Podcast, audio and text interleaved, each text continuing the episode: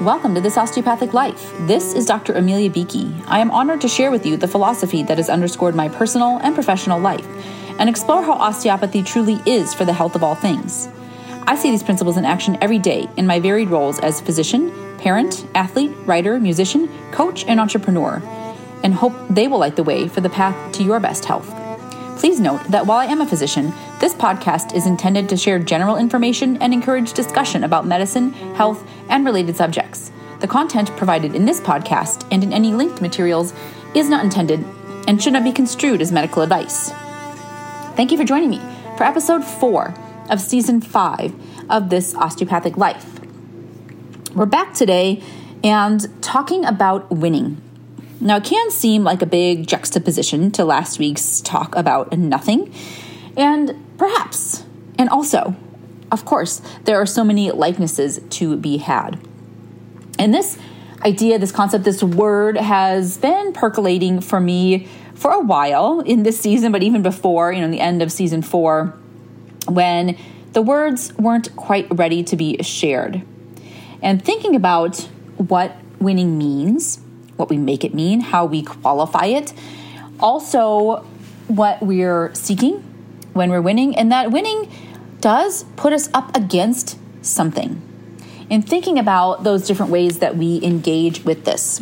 And more recently, it has come up in context for me in my own engagement in athletic races. So that's a common place that we think about winning and also in witnessing my children participate in different events that do have win loss statuses involved with them. And thinking about what it's like to participate, what it's like to compete, the experience of winning, of losing, and if that binary is the only way to engage in this experience with this concept, and how we might reflect on our experiences with new perspective. So I'll take my own experience to start. And it could have a lot of different backstories and angles. And this month, this is the start of June, the 1st of June, when I'm recording this here today. And thinking about writing. So I often come through a 10K a day in May experience. And I have to look back. I think this might have been the fifth year that I did that. For sure, at least the fourth. And then in June, there's a sense of shift from a physical challenge to a non physical challenge. And of course, we could say, well, does there need to be any challenge? and the answer is no, there doesn't need to, there doesn't have to be anything. But I orient well to arcs of a month or keeping tabs on a certain experience. And these are self imposed. No one else is tracking these besides me officially or to my awareness. And there certainly have been physical challenges that have arisen in June immediately following that month of May. One of which was two summers ago. Again, all of these months and years, I don't know if it happens for you, but in the post pandemic space, I say last year, and it really means like three years ago, which seems hard to believe. I swam from June 1st to November 1st, right, every day. And that one got a little bit intense. You know, I had swum the year prior to that from solstice to equinox, and that one seemed a little more manageable, a narrower season. And then last year, I let it all go. There was no official swimming anything, and I swam when I felt like it randomly a lot of days because I still always love and choose the water, but with a much lesser intensity than that year when it became every day for whatever that was 150 plus days. So, in any case, we concluded the 10K a day in May yesterday. And we'll look toward perhaps writing. That has been a natural segue for me is to put words on the page, X number of words per day in the month of June. And I feel inclined to do so. My point being here, thinking through all of that, is that my original blog was born on Mother's Day. And it was born of a time when I was preparing to race for and represent Team USA in the long course world championships for age group triathletes. And it also came of this language around the dream, and that will probably be its own podcast. But if I think about that time, that was one of the seasons I was racing most intently and intensely with a focus on the competition of it and having those memories come up. This was back in 2015. there were victories of local races, of age groups in races. And I thought about my experience of triathlon lots of different times. And it's come up in my life in many different ways. So I was a runner in middle school, really. I was a sprinter then, and due to the loss, or we could say the win, right? If you look back on it, of a bet with my brother, I ran cross country in high school and could not finish the first race, right? Didn't have the endurance and the wherewithal. I had all these side stitches and cramps, and I hadn't yet had my sports physical completed, so I was so grateful that I wasn't allowed to cross the finish line, right? You weren't allowed to because you didn't meet certain criteria. And I could use that as a little bit of a buffer excuse to the fact that, wow, I physically was not ready for 3.1 miles at that time. And I was good at sports in many ways from the perspective of I was relatively fast, you know, in sprinter fast in middle school. But I wasn't particularly skilled in a lot of the hand eye coordination sports, but I would work hard and get myself there. And so thinking about volleyball and basketball in these spaces where if I didn't have the natural gift and talent, I would definitely work as hard as I could, and oftentimes harder than those around me. And I think about other spaces in my life where things came quite naturally to me, and I didn't necessarily put in that same work ethic, and that was fascinating to me. As I think about my consistency with exercise and with sports and with fitness, throughout my life, really dating back to those earliest teenage years and being pretty much right a guarantee throughout with some minor hiccups around pregnancy or injuries or times that I was precluded from engaging in physical activity. It really isn't because it comes naturally to me.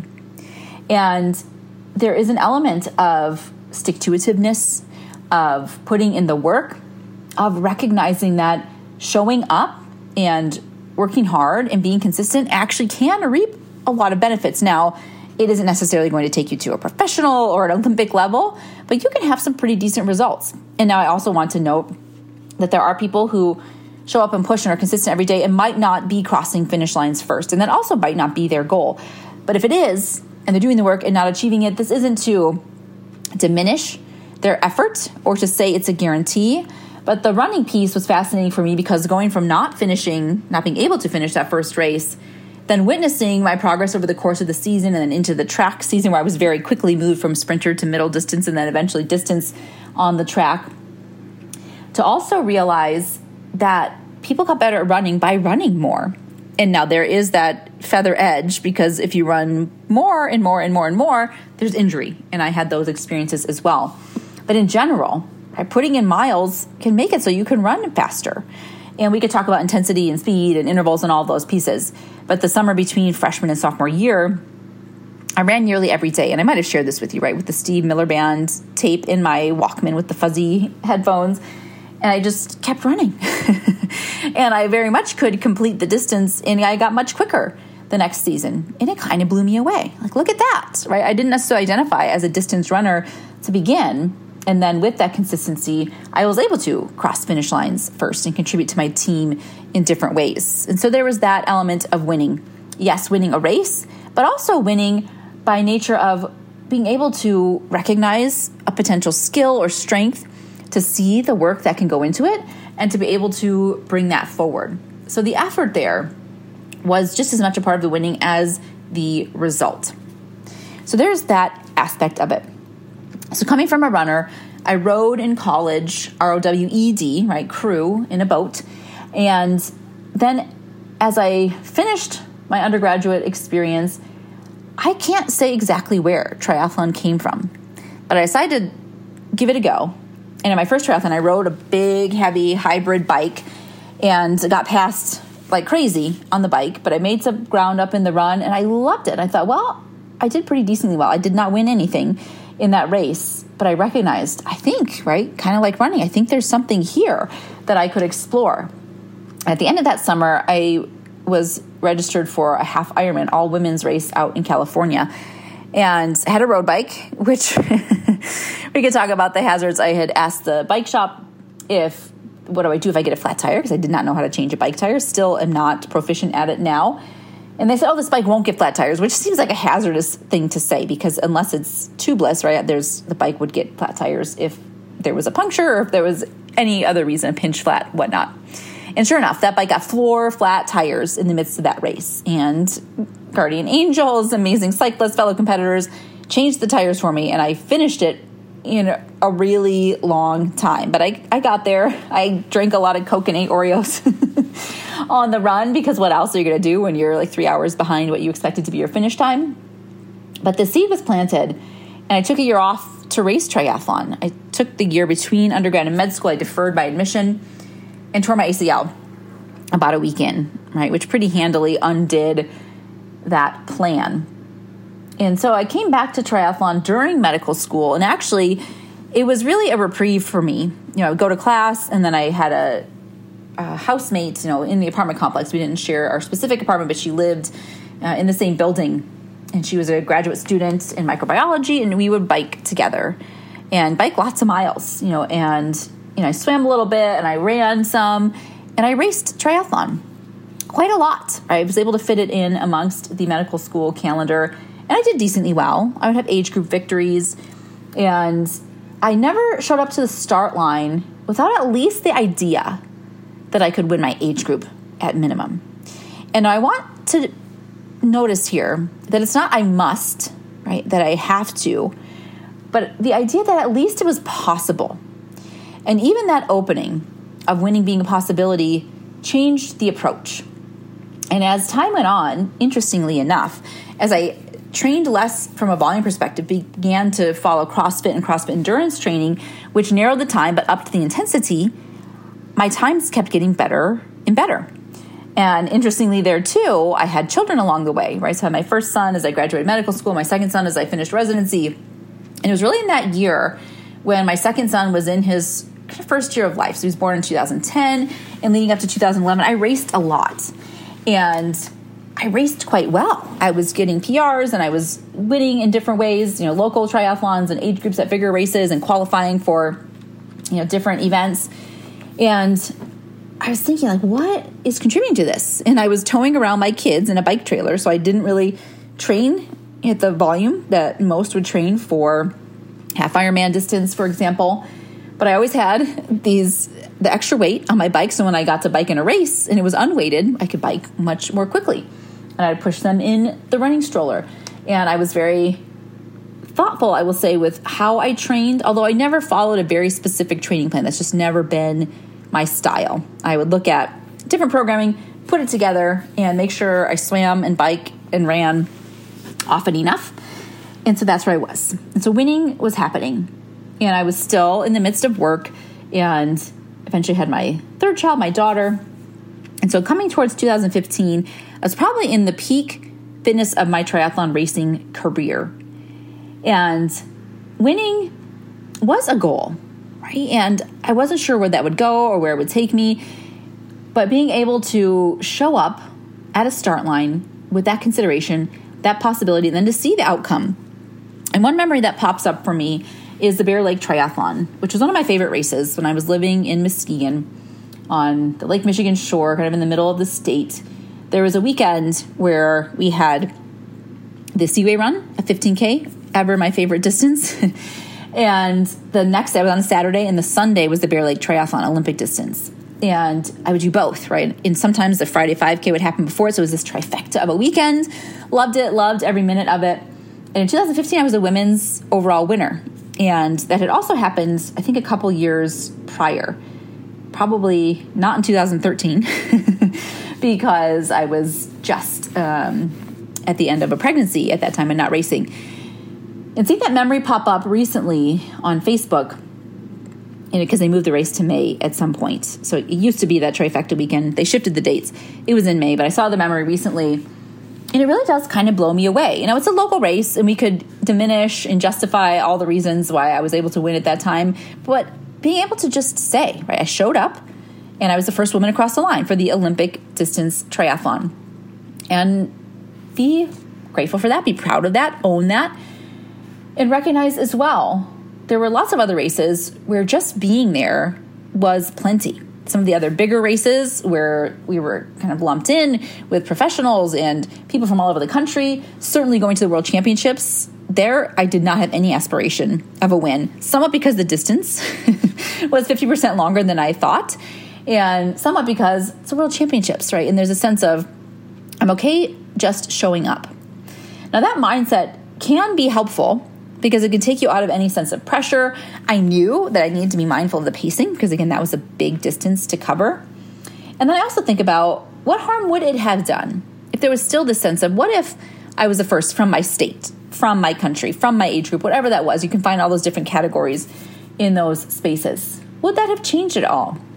And what I remember from that experience is that the swim got shortened because it was cold, which was actually probably a huge saving grace because 4,000 meters probably would have done me in for the rest of the race. The bike was amazing because I had the opportunity to rent a bike there that was a much higher caliber bike than I would ever purchase for myself.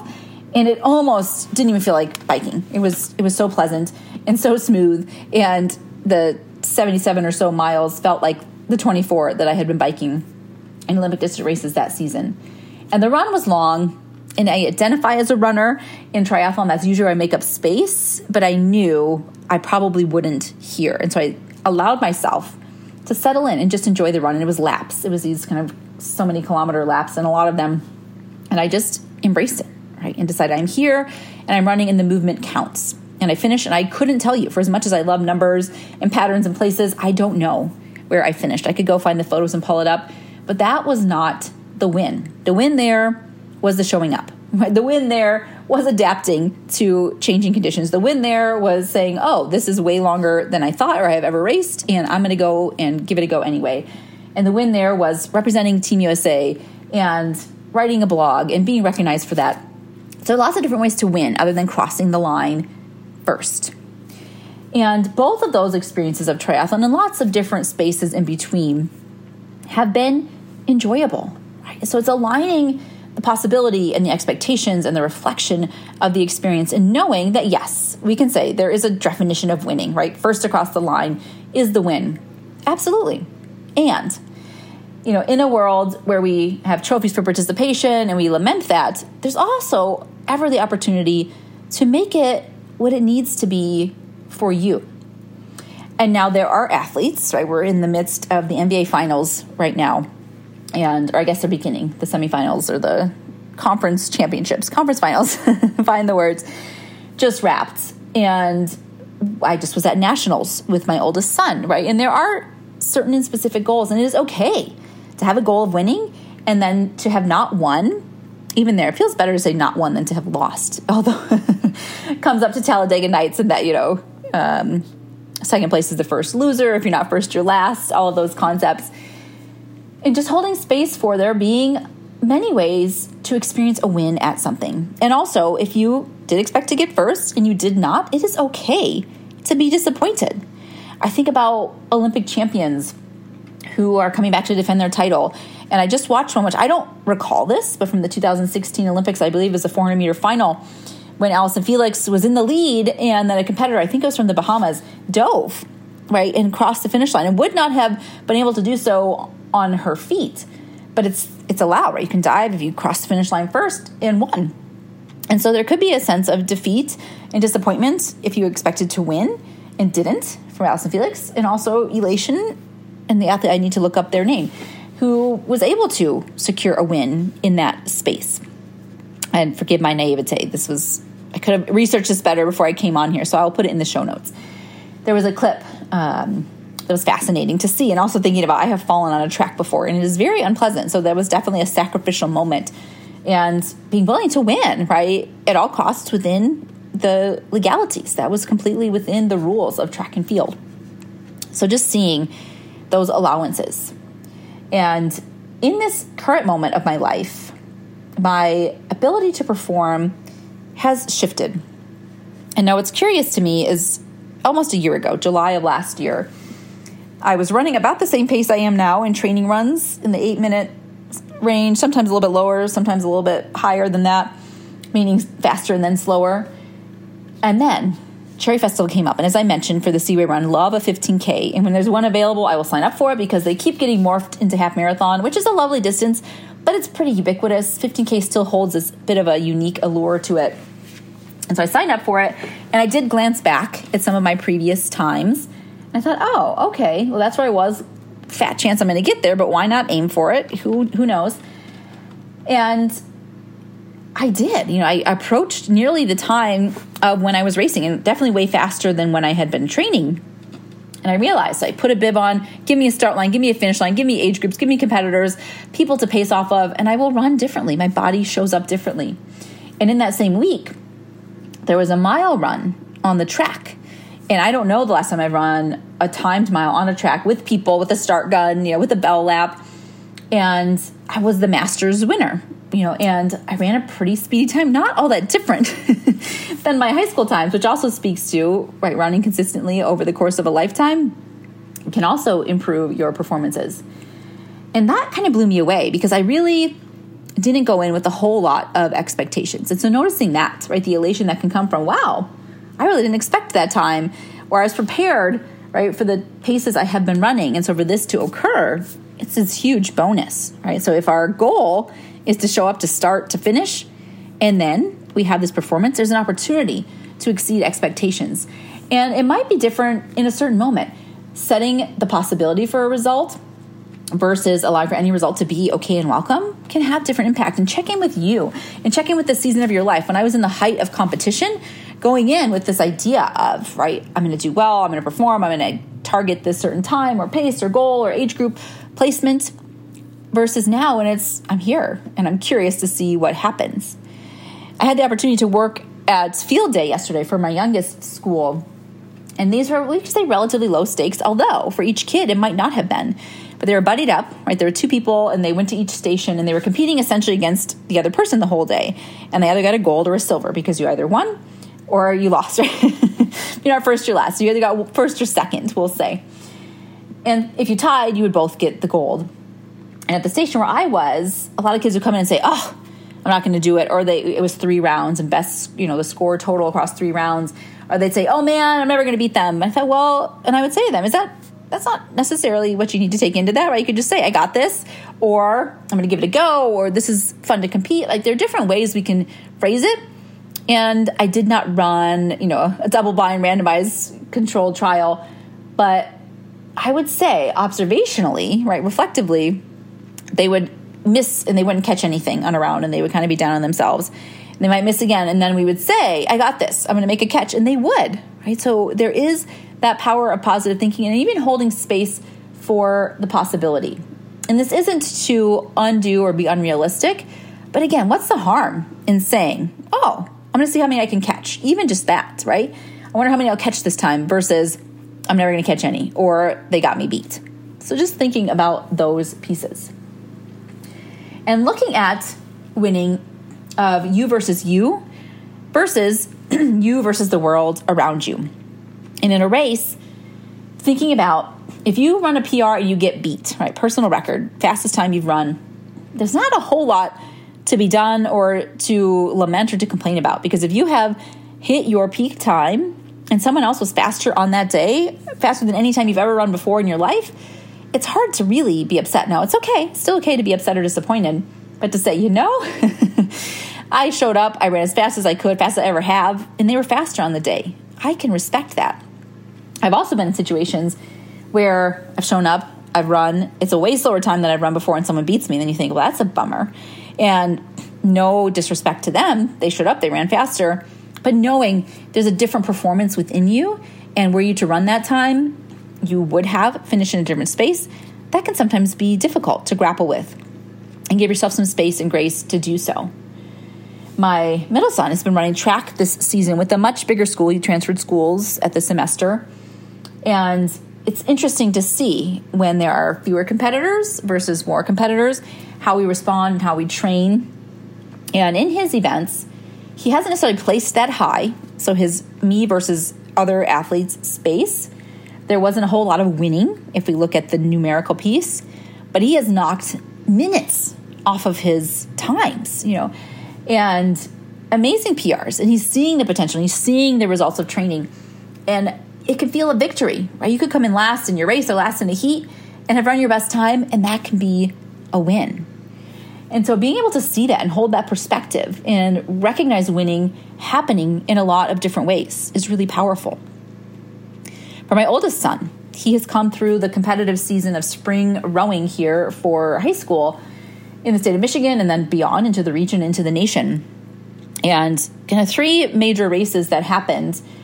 And one was really with the goal of qualifying, and the top two in the race would qualify for the Nationals event. And there was a bit of a hiccup in the race prior. Uh, his girlfriend and teammate flipped her boat, so she was in second, ready to qualify. The boat flipped.